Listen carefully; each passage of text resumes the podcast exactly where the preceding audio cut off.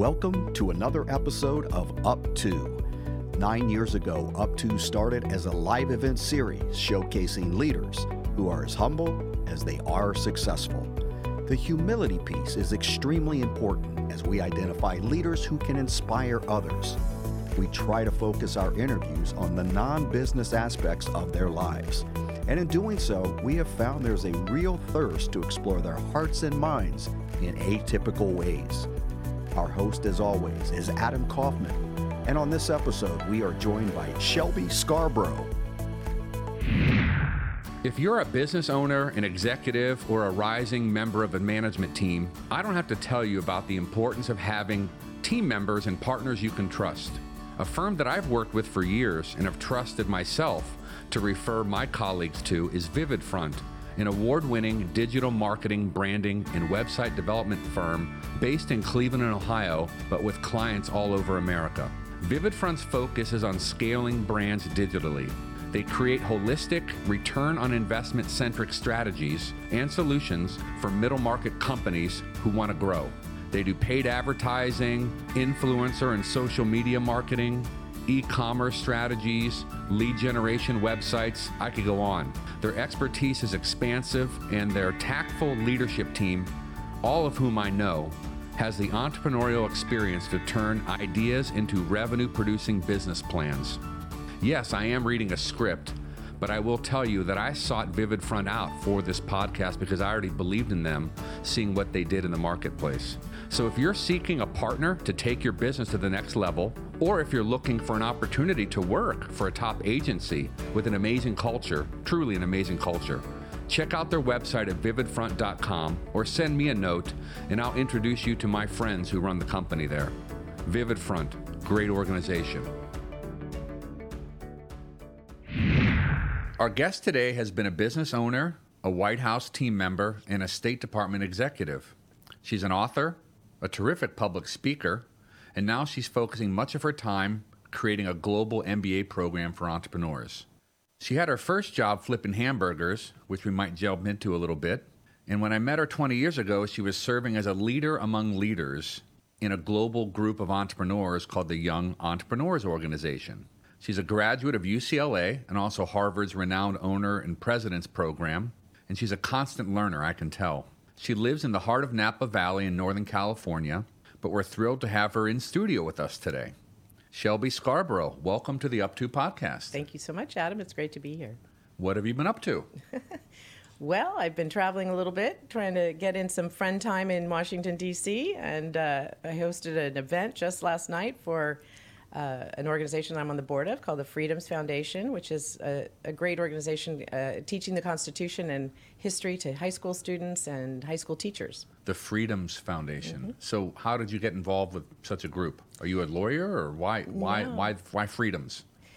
Well, who's against freedoms? Who's against, yeah? Who who could be against freedoms? Right. Well, you'd be surprised. I think I there's quite a bit of it in the world today. Today, but you know, I, we've lost a lot of uh, the teaching in the high schools and junior highs and grammar schools about our history. And there's a lot of good, bad, and ugly about our history that we need to know and need to understand. So, a friend of mine is the CEO of the organization, and when I, you know, went up to Valley Forge, which is where it's located, and visited him a little while ago, a few years ago now, he by the I was talking to him about civility, and I wanted to know what their civility kind of programs might be. And he's at, by the end of it, he said, "Would you join the board?" So I, I did, and I haven't regretted it. Mm. Well, sounds like a worthy cause. My brother's a high school teacher, so I'll definitely tell him about the organization. Perfect. Out in Colorado. Uh, let's let's talk a little about when we met. We were both entrepreneurs leading companies. Uh, what what company were you leading when you were the global president of what was then called, I think, World Entrepreneurs Organization? Yes, I was the. I, I had two companies. One's called Practical Protocol which I started in 1990, so it's been going for a long time now. Still, still operating. Still operating. I've morphed it a little. When I when I uh, started it, it was logistics for dignitaries, and so I spent a lot of time on the road with. Uh, people that fam- my first client was Nelson Mandela. The Whoa. second, the second client was the Pope Pope John Paul II, And the third Even one was uh, president of Poland, Lech Walesa, who was famous for his shipyard speech uh, and and uh, solidarity in Poland against communism. Mm. So those were that was a kind of a nice way to start my first year in business, and it just went from there. I had a lot of trade delegations, ministers of health, ministers of transportation. We went to all the great U.S. companies uh, where they learned about our technologies and our our products and services and things like that. So I spent a lot of time doing that. So that was the company you were leading when you were in uh, WEO. Yes. Practical Protocol. Practical Protocol. I was also at concurrently a Burger King franchisee. Right. And so that's that what I was fishing for a little bit. That I came about that because I grew up in the business. My parents became franchisees when I was 15, and my mother was the first female fran- Burger King franchisee ever. And because at the time, um, very few women had credit in their name, which was a big challenge. And Burger King managed to figure out that it, that wasn't the main problem, and so they they made her a franchisee as well, which was a unique experience at that time. Do you still uh, check out fast food Oh, yeah. burgers once in a while just to kind of stay in the game and see what's innovating and For sure. who's hot and who's not? And Absolutely. Uh, we I still eat at our restaurants. We own we sold the restaurants a number of years ago now, but we still own the land. okay. And so, as the landlord, it's nice to keep up on what our tenants are doing. So I sample the wares. I want them to be successful because if they're successful, then we're okay. Right. And because it all trickles up or downhill one way or the other, and uh, you know, make sure that they're keeping their product up to date. So this isn't in my list of questions, but now I'm, I'm hungry, I guess, thinking about it. After Burger King, it's a given they're the best burger. It's a given. But is there a, a new burger that you're thinking, wow, that's really good, or they're onto something, or is it only is it only BK? Well, I had Shake Shack in Boston when I was at the Harvard program, and I that was pretty good, as I recall. Um, the other one that's moving east, it's now to Texas, I think, is a California favorite, which is In and Out. Probably my favorite. Yeah, so that's a, that one's it, they do a really unique job, and I think one of the things that we can pay attention to from a from a business standpoint is their customer service, their attitude. The people behind the counter are just really young and enthusiastic, and it, they've created an environment there that's fun to work in for people. It's not just the food; it's the whole kind of I actually read a book about that company. I was so into it. And they only hi- they only promote from within, Mm-hmm. and you can't come in as like a senior manager. You have to Work your way up. Yeah, work your way up. And I think I, they used to only be corporate owned, and that's why they. I don't know if that's still the case because they are in like Phoenix now. I've been to one in Las Vegas. Um, they're fa- they were family owned at Yeah. the time. I don't know if they still are, a woman led it after her family died. Yeah, Yeah. her parents died. Yeah. um, tragically Yeah. on a private plane. you know, they- they exactly. down, yeah, yeah, yeah. Yeah, that's a good lesson. So we could do a whole program on burgers, but maybe maybe we'll move on. So Sure. let, let's back up a little bit. So you mentioned your your parents, your mother, kind of um, being an innovator in terms of getting credit before others would. So uh, was it always a given that you'd get into the family business, or did you have the freedom to uh, tr- consider other things, or was your path already set for you? Or talk about how you decided to become an entrepreneur and a business leader yourself. Yeah, I think that what was sort of laid in front of me was the unique value proposition of an entrepreneur, both the risk and the reward. And so I, I feel like it was both from an attitudinal standpoint, maybe my own personal makeup, but definitely by the example that my parents put before me and taught us about taking ownership, being an owner, leading people, um, the sort of the morality of it all. You know, your integrity is everything. That kind of thing. Responsibility, right. Responsibility, taking responsibility. All of those were key components in how I approached my work. But I graduated from UCLA. I ended up in Washington D.C. very quickly thereafter, working on um, for Right. So President you Reagan. didn't go you didn't go the business No. path right away. You worked in the federal government. Yes, I did, and but bring, bringing the skills that I had because I worked every summer um, as part of my contribution to my college education. I worked every summer in the restaurants. I went through all the management programs. I worked every position in the business in my time. So I, I didn't, you know, I wasn't able to just skate through and come in and wave the flag that I'm an owner or something. I was an employee, and I was just like everybody else, and had to earn and learn. Yet you didn't go right into the family business. So No. talk about that decision to not continue after you did that training that Mm-hmm. you had to do, and instead you ended up going to the White House.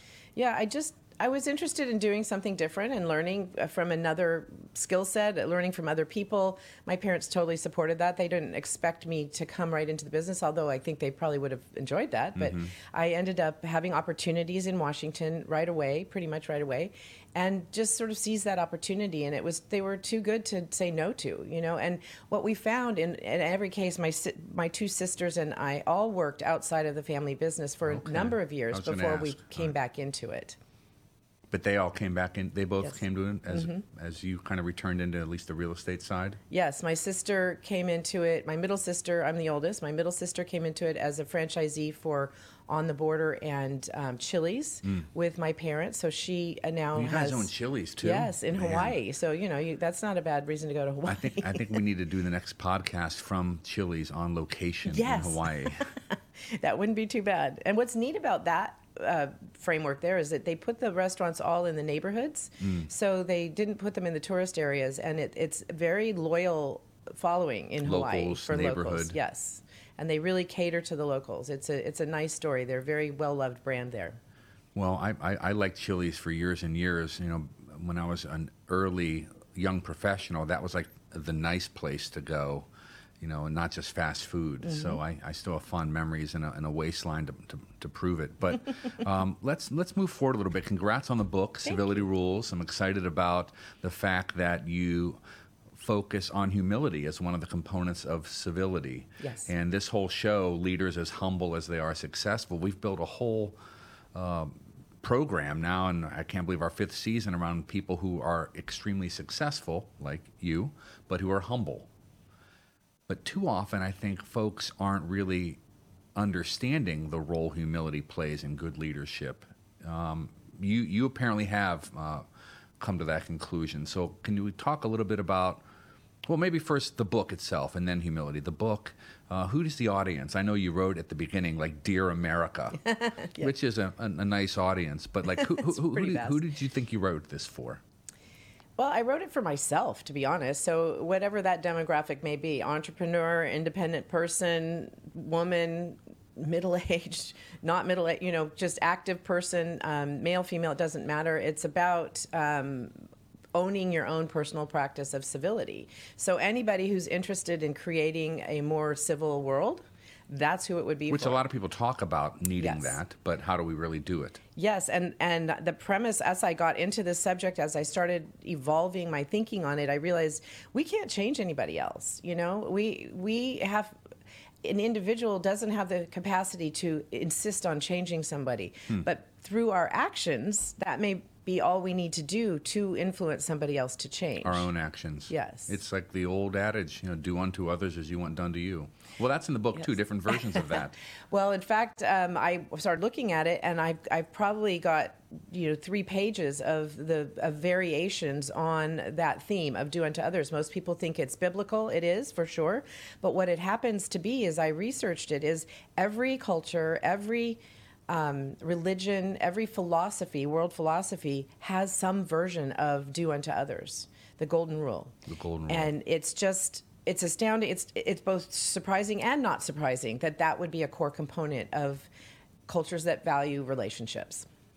So you said the audience is really anyone who wants to improve his or her own practice of civility. But h- how do we actually do that? It sounds so esoteric, but how can we put it into practice? Well, I took, uh, I used George Washington's Rules of Civility as a baseline for this book. I've heard of him. yes, the founder of the country, etc. And at 16, he took a French etiquette book that was 100 years earlier, 200 years older than he was. Wasn't there like a religious connotation to that book? Maybe it's a Jesuit monk or something yes. who wrote it, or yes, and it was for French nobles. It was to train young French men to be nobles in the court. Okay. And so it sounds very lofty and, and also kind of exclusive, you know, in a way.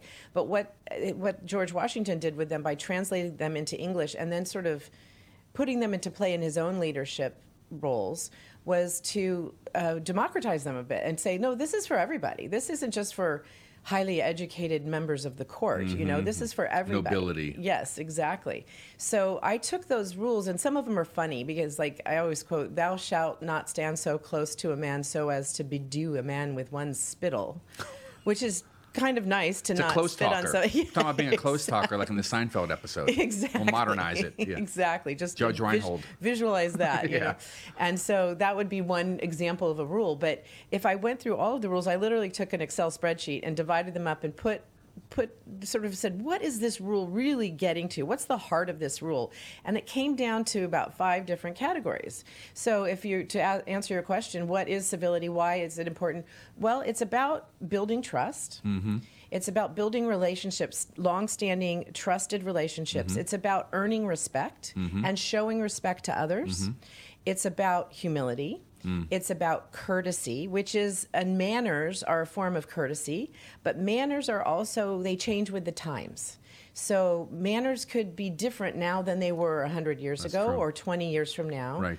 A good example would be with COVID. You know, our, our manners here in a, in a Western culture, in a U.S. culture in particular, is about three feet apart. When you're standing, say, at a cocktail party or something, you stand approximately three feet apart. If you know the person better and you're and it's uh, loud or something, you might be two feet apart. Um, that's the comfort zone. Otherwise, people start backing up naturally. Um, but now with COVID, right, that all of a sudden it became six feet apart, became the the, the courteous place. Even a more subtle example, COVID, I can understand, but I was always taught open a door for a lady, mm-hmm. young or old, mm-hmm. married or not married, whatever the situation, car or house door. But now it's confusing, honestly, for us well-intentioned guys to yeah. know whether or not we should open a door for somebody. But I still err on the side of I think that's civil.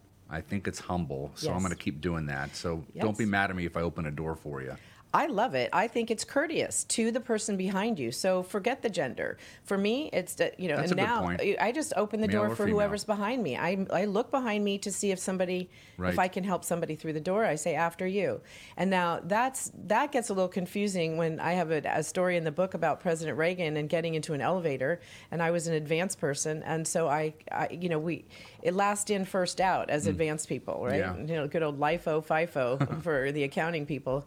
And so I would get to an elevator, and, and Mr. President, after you, you get in the elevator. Well, he was a gentleman, and he said, and this was a long time ago, and he would say, oh no after you. Mm. and i know after you. And and then the secret service would just say get in the elevator shelby. We'll oh work gosh. it out. Because it was easy then i had to scoot around him to get out to be in front to lead him to right. where we were going. But he was so always a gentleman. he was always a gentleman. So i it's i always say after you. And sometimes there's a little scuttle for me at, at elevators and doors for people but look, it's all about, to me, it's about being courteous to the other person yeah. and putting somebody else before yourself. For sure. And what a simple way to do that. I know. You know, it's not like you're giving up a whole lot. Yet, it's harder and harder to find in today's world. this is true. So the book is written pretty much for anyone. I know you wrote Dear America to it, but you, you kind of explained more specifically. You know, I gave the book to somebody, I'll be honest with you, and when I was giving it to this couple, uh, the wife said, Oh, I'm so excited to read it. But then in my head, I thought, and I didn't say it to her, but this woman is already so civil. So I was really thinking, like, how do we get the people who need this book the most yes. to understand the tenets of it? And I don't know the answer to that, but maybe we have to have some modern TikTok 10 seconds at a time feed about this. Like, yeah, I don't know. Like, idea. how do we have non civil people read this important book about the rules of civility?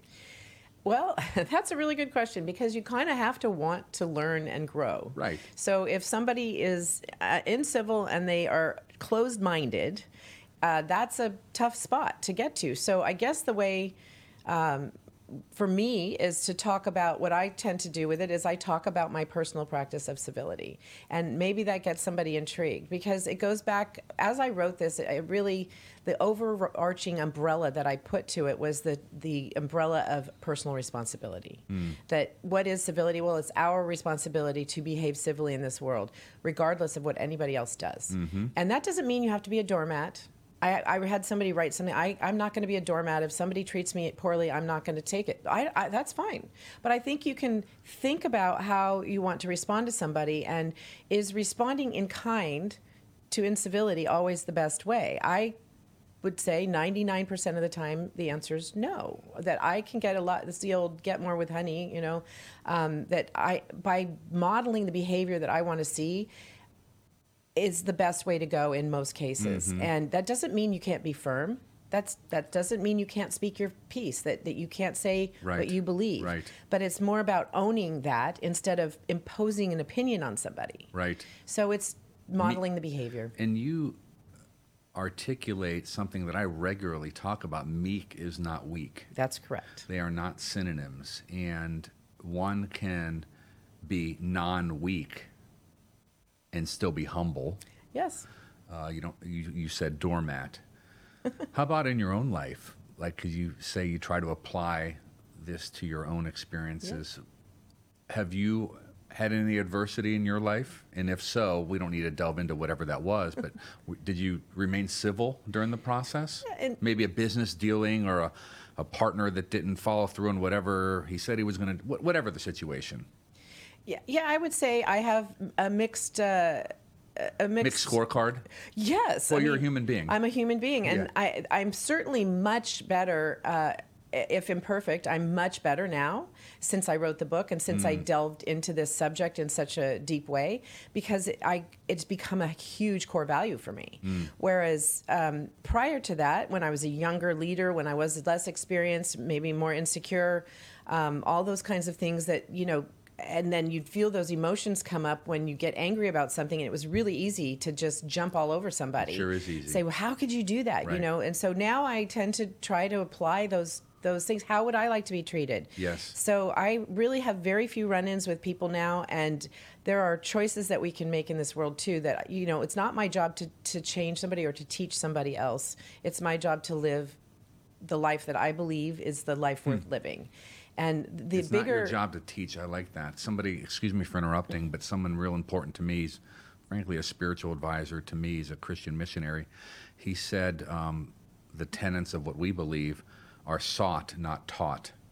And there that's kind of like what you just said. Yeah. Huh. We have to, I think, by living it, by displaying it, and not um, in a in an obsequious way, not in a way that's just kind of gross, right? You know, you just a way that that people go, wow, this that yeah, person really, yeah. I really like how that person how carries behaves. themselves, right, right, right, and to behave that way and to model that that somebody might want to follow in those mm. footsteps. And then I have now I have a book, now I have a process now i have a model that we can go to to say what are the components of that? And it's the showing of respect to somebody else even if they don't show you respect. Mm-hmm. i mean what a, what an amazing thing the do unto others what an amazing thing. When somebody's really treating you disrespectfully what if you came back with treating them with more respect than they deserve? Well you even did it in a tiny way this morning you know sharing with me when your uber was arriving. You no one has ever before I've had a lot of people meet me at meetings in an Uber. No one has ever shared their Uber path with me, so thank you. I mean, so you that's, a, it's a tiny sign of respect. You know, here's where I am along on my route. I'm going to be there. I'm going to be fine. Very cool.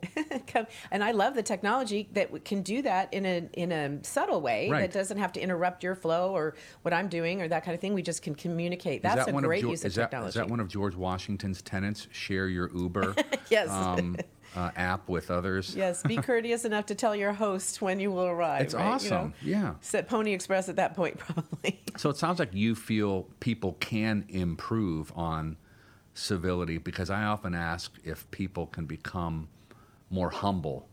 I ask our guests because often I'll have someone say to me, Hey, I should be on your show. I'm humble. and that's always like an immediate the irony of it. no, yeah, like I don't say no like that. I'm civil, but if someone leads with "I'm humble," you know, it's, it's kind of a weird. Uh, it's an oxymoron. Anti-sign, yeah. But it sounds like you do feel like people can become more civil or more humble. They're not just like God-given talents people have or don't have. You know, it's a skill in a way. Uh, okay. Humility. There are people who are naturally humble, right? But I, I think that you can develop that skill if you are open to questioning how you live your life. Self-reflective. Open, totally, yeah. And there, you can journal. You can you can be in groups that help you see that point that and especially things like we talked about eo the entrepreneurs organization that went from yeo to weo to eo that was pretty humbling to lose the y in our you know we exactly. were we both joined a group that we couldn't join anymore because there's no, we're not young in, i'll speak for me i'm not young anymore. i'm not young anymore yeah, yeah, yeah. i think i wasn't young when i joined it. So it's yes i always say that is that well we used to be yeo and we lost we we, we, we weren't we y aged. anymore. So we embraced our our age reality. but, yeah and that's humbling as you said. So the but that kind of a group where we have forums and we get together and we use, and I talk about in the book. I think there's some really great skill sets there, tools that mm-hmm. we can mm-hmm. use to keep ourselves humble. To like, for example. Uh, asking questions instead of giving our opinion on something. Yeah. And that's a really great tool to use anywhere, in any business, in anything. And it takes a lot of discipline to not just blurt out, you should do this. I like asking questions. Yes. As a show host. yes, exactly. There you go. And so it opens up the conversation. And so for me, it's a funny place to be on these shows and to talk about my view, my book, my opinion, my this. Right. It's a very awkward place, but I've come become more comfortable with it because a lot of if you go back and watch this, I hope you will find very few yous and you shoulds mm-hmm. or they mm-hmm. or he or she, but that I I Talk try to yourself. use the right. in my experience and I like to do this and I believe this and mm-hmm. own that. It's okay to believe something and it may not be right. That's the humility part is what I believe may not be right. Mm-hmm. There may mm-hmm. be a better way. Mm-hmm.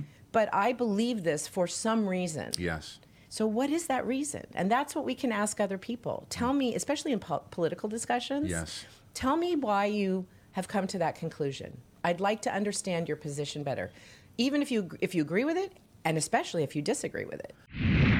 I'm grateful that Calfee, Halter, and Griswold has once again agreed to partner with us. With offices in Ohio and Washington, D.C., this full service national law firm focuses on all aspects of business and the law, including corporate and finance, intellectual property, and government relations. Let me be clear I actually approach companies with whom I would like to partner.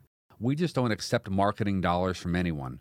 I have been referring my CEO and entrepreneur friends to Calfee for years. I really believe in the firm.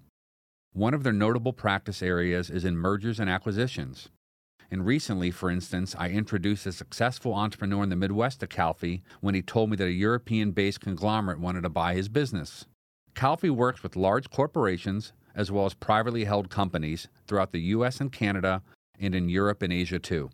So, whether it's selling your own business or the more routine needs of creating your first will or anything in between, this firm can really do it all in terms of legal needs. Once again, the firm is Calfee, Halter, and Griswold, and you can find them at calfee.com or on the Up2 Foundation website. Well, that reminds me of um, last night. I asked somebody who's close to you, uh, you know, what's a good question? I said, ask Shelby, and this person said they've never seen someone as talented as you at relating to people with different kind of viewpoints or backgrounds, cultures, geographies, lines of business. But she said you are so good at. Uh, I think the book talked about like building or breaking down the fences or breaking down the walls. So you have this innate skill to do that. Um, is that something learned, or could someone get better at that? Because I think in today's world, with um, the fast, it started with 24 hour news, now it's 24 hours on our mobile devices. People get stuck in their echo chambers of agreement. Yes. And to me, that's one of my least favorite things of uh, growing up in today's world is being an adult in today's world is the echo chambers yes. and the polarization that that strengthens just by listening to people who only have the same view as you. So, how do you think you got good at this, as this uh, mutual friend of ours suggested, at, at, breaking down these walls? Well, thank you. I'm flattered that that would even be said because that's um, you, did, you sometimes just don't know about yourself. Right, you right.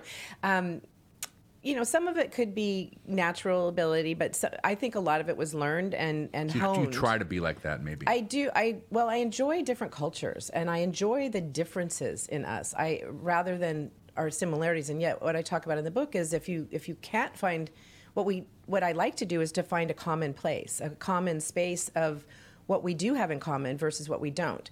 On the other hand, uh, having been a protocol officer and traveled around the world with President Reagan as in advance to go to different cultures, we've been all over the world multiple times, and then as a leader in EO, visiting all the chapters around the world. That was my favorite part of any job was interrelating with people from other cultures. Yeah, because all of those customers are CEOs of their own world.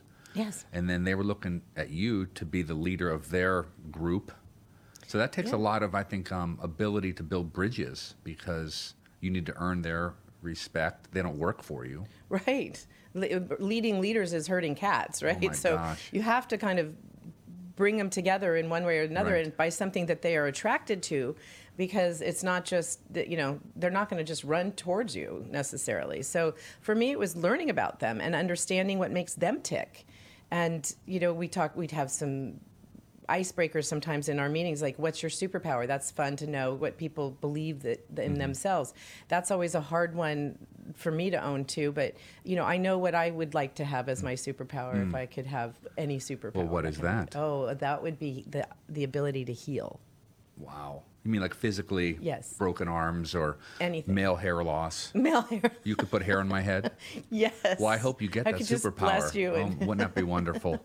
Answered yes. prayer. Yes, uh, that would be neat. You know, I mean, flying or something like that could be cool. But if you could heal somebody mentally, physically, emotionally, wouldn't that just be? It would be beautiful. When I um, convene leaders uh, I like these, you call them icebreakers. I like these questions that can be revealing. And I found that the more honest I am, if I like go first because no one wants to answer the question, then it really opens people up. So mm-hmm. I, I, love doing that.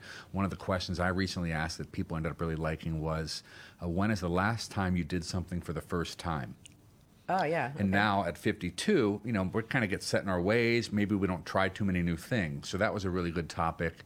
Um, I don't know if anything comes to mind for you, but when was yeah. the last time you did something for oh, the first time? This last weekend. What was that? Well, I have this friend, and he's kind of he's kind of famous, I guess. I didn't know he was famous when I met him, so we've been friends for a long time. His name is Guy Fieri. Oh, okay. The chef. Yeah. And he's so, very famous. He's very, I guess so, yeah. So I was. Uh, he invited me and his family to their ranch this last weekend over Chris over uh, Thanksgiving, and uh, I went up there for a day. And he, um, I ended up spending the night, but he he taught me how to skeet shoot. Oh, that's fun. Which was really fun. Yeah. Yeah. yeah. I, you know, I'd kind of done it one time a hundred years ago, but for a minute and a half. And so holding the gun and everything was very interesting. He's, fi- I finally, he's like, keep going. I'm like, my arms are tired. So, and I didn't really actually uh, hit one of the clay no. pigeons, but I, but I got close, I guess. So yeah. who knows? But it was fun. That was new I, and different. When I took, thanks for that answer on that impromptu question. Uh, my wife and I went to a, a, resort one time. Maybe it was like a birthday weekend or something. And one of the activities there was a, a, a, a skeet and trap range. And mm-hmm. so we did that together for the first time, and she killed me with the scores. and the, the guide at the end told us that women are often better than men beginners because they listen to direction. So this is me not being humble, I guess. As I was like, oh, I know what I'm doing. I'm a guy. I've seen movies, you know. But she like would do exactly what the instructor said. Mm-hmm. She'd like doubled my score. Oh my gosh! I know that's amazing. so pretty humbling, but I needed that. Um, back back to the um, agenda at hand here. Um, you've mentioned President Reagan a couple times. Mm-hmm. You mentioned uh, Mandela. Pope John Paul II. I mean, these were literally the most influential people in the world that you were spending time with. Can people in those positions be humble? I know they oh, yeah. can be civil. We know that because we see them. But can they be humble? Oh, in fact, all of them were. All of them were humble. President Reagan, he, he knew his skill, he knew his power, I guess. So, so humility isn't about being an amoeba. You know, it's not about having no backbone. Let's just say not. It's not weak right. to be um, meek. I guess right. meek, not weak. Um, he, it's it's more about understanding your place in the world and understanding that no matter where you are in the world, there's always something more you can learn and hmm. grow. Mm. And so it's sort of in a continuum. I think of it as a continuum. If you're if you're you know an amoeba over here and you are complete hubris on the other side. Um, we're a humble person is somewhere in the middle of the mm-hmm. spectrum. They're they're capable of learning something new and being open to that, but also have enough of their own sense of self that they can function in the world and be highly functioning and highly persuasive. So if people in that role with that power, I mean, the Pope oftentimes is considered like the most followed human being on the planet, any Pope, because of just the following of the Catholic faith. If they can be humble, I would hope that all of us can be more humble in our own walks of life, in mm-hmm. our modest, quiet situations that we find ourselves in. Yet, you know, with the ability to have screen names that aren't our real name and people kind of post things that are really bellicose and negative that someone else shared, it's just, it seems like we have a long way to go. So, can you write more books? Can you post more? Put more on LinkedIn? Yes. Go on more podcasts? The world's That's counting fun. on you. No, well, thank you. Boy, the pressure. No pressure. yeah, exactly. You know, and it's about, but all of us, we can all do that. That's the point. This is something that we as individuals can take on and do. And, you know, people ask me a lot about social media and the influence of social media in, in the, on right. incivility. Right. Well, it's like the antithesis of the civility rules. Well, hate travels faster than love. It, it always has. And on the internet, it travels at lightning speed. Mm. And so I, one of, but one of the things that kind of occurred to me recently was, that you know there is this thing called an algorithm and we can we can play the algorithm. We don't. It, it doesn't have to play us. What do you mean by that? Well, I don't have anything negative in my feeds. I don't have any. I don't post anything that's negative or controversial. I post positive. Me too. I I try I, I try to put anything out there that is good and and brings joy and ignites those joy juices, the serotonin, the dopamine, the oxytocin that helps us feel good about the I love world. that. Yeah and I enjoy it. If I enjoy it and it ignites that in me, then I try to share it, whether I wrote it or not, whether mm-hmm. it's my origination mm-hmm. or not. It mm-hmm. doesn't have to be me. It has. Mm-hmm. To, I just want to share what's good out there. So what I've noticed over time is I don't have anything in my feed that's negative. I don't get emails. I don't get um, things when you scroll through Facebook and I hmm. see my feeds. I don't get negative. Oh, I see what you're saying. So the algorithms is probably determining that you're not responding right. to things that others the find clickbait. polarizing or yeah, clickbait. Mm-hmm. That is smart. We had on this show not too long ago uh, Tim Shriver, who was the, the longtime chairman of the Special Olympics. His uncle was President Kennedy. This fellow, Tim, could do anything with his career, and he chose to be in education and then the Special Olympics. But right now, he's focusing some of his time on dignity. Mm-hmm. And I kind of like I'm asking you, well, how do you apply practically civility in society? How do you apply dignity? It's another mm-hmm. kind of big concept and it, uh, forgive me for going long here, but it relates to what you're talking about.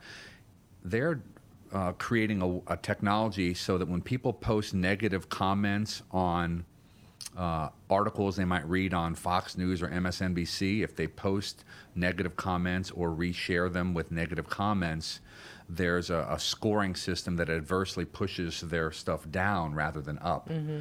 And I thought that was pretty interesting. I'm not sure exactly how they're going to do it, but it's a good goal and it kind of speaks to your um, hate travels faster than love yeah. uh, statement. So the, the, the scary part for me there is the diff- one of the reasons I really would love people to embrace civility and to think about what they respond when they respond to something.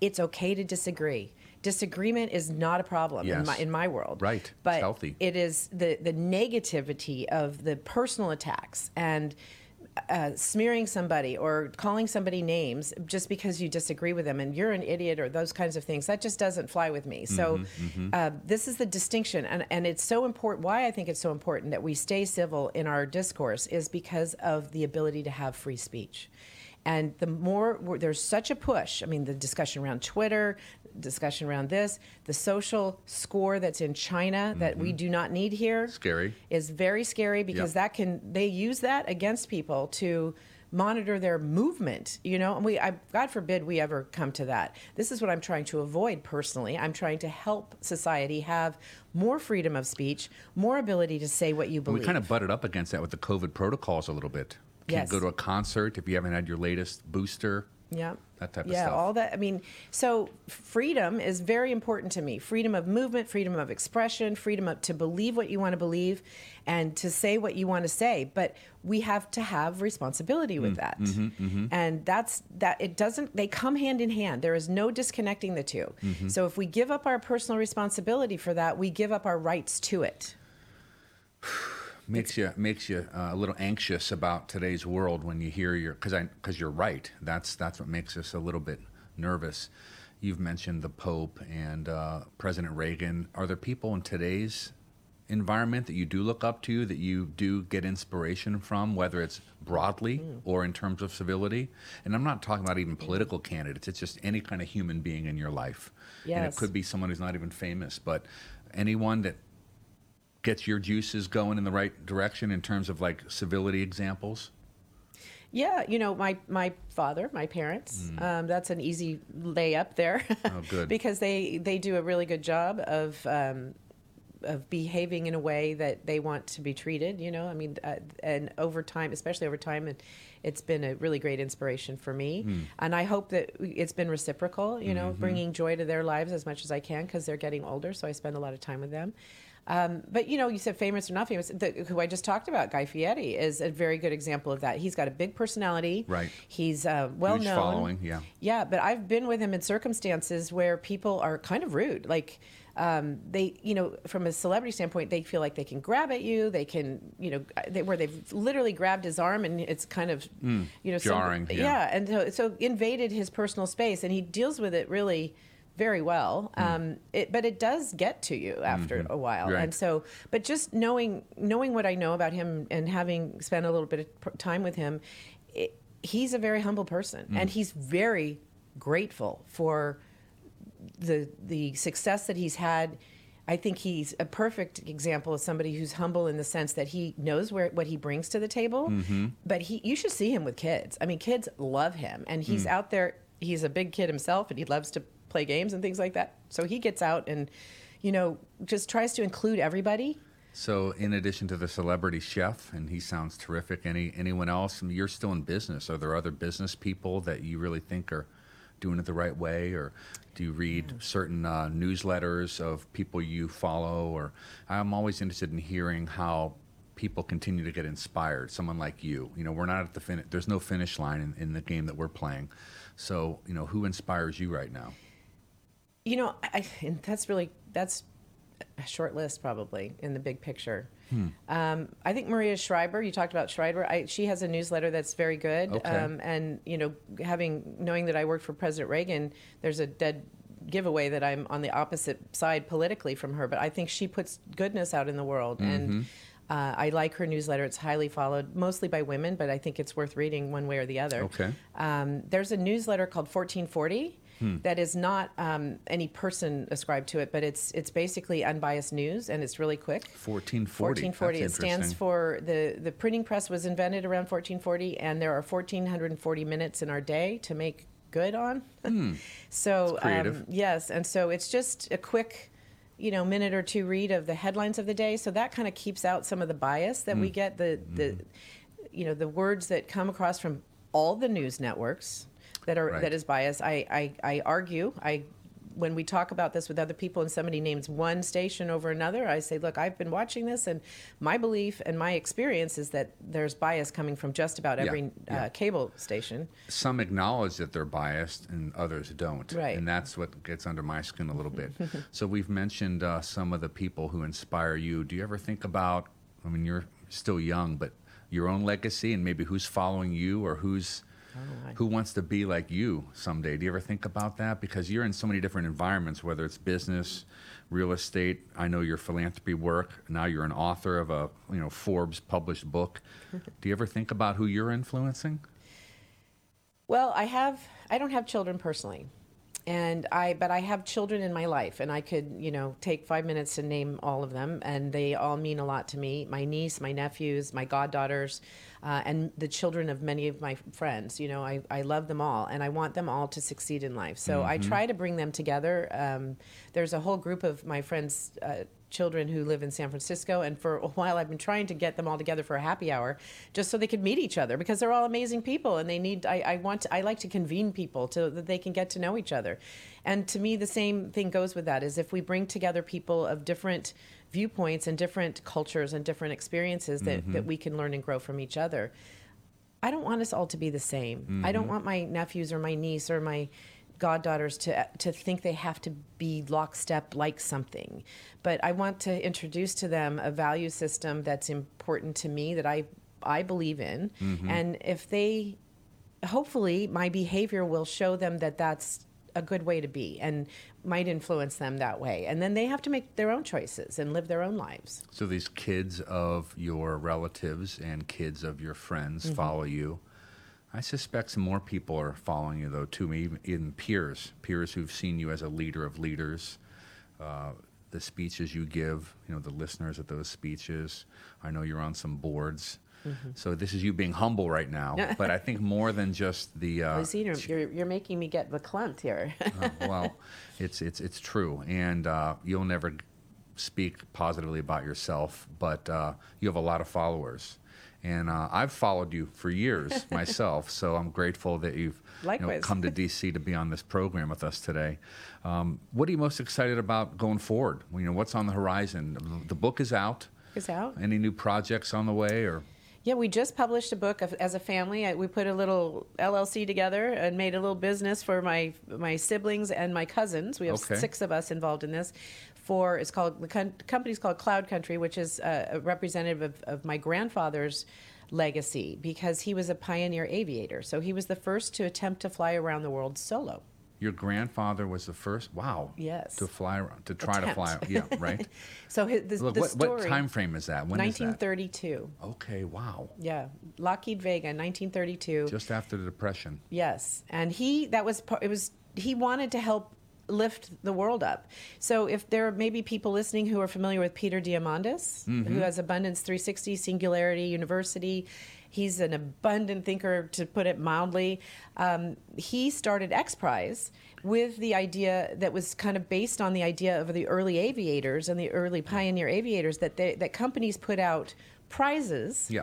private sector prizes to inspire aviation innovation, yeah. and innovation yeah. to to the DARPA faster. challenge, MIT with autonomy now, yeah, all of that kind of thing. It's a good example of like private enterprise or private wealth for the public good. Exactly. Not like always government run, but exactly. it's still both. And that's Peter's mantra. I mean, yeah. he's definitely an inspiration to me in that way, and I belong to his group, and mm. I, I, love it because I'm a, a futurist. I'm a, I, I say I'm a futurist. I'm a student of futurists. I love to learn from these people and mm-hmm, all the latest mm-hmm, technologies mm-hmm, and things. I'm kind like of the AI app we were talking oh, about yes. earlier. yeah, yeah, I'm a compl- I collect all that stuff, yeah. and I pass it on to people who I think might know, right. might need, might like to know about it. Right. Um, but so he would be an example. Uh, uh you know that we're we're constantly um, putting things out there. And he, so he was inspired by these aviation groups. And that was my grandfather was part of that. He wanted to bring hope to people during the depression and give them something to look forward to. And aviators were rock stars. They were bigger than celebrities. So what is this company doing?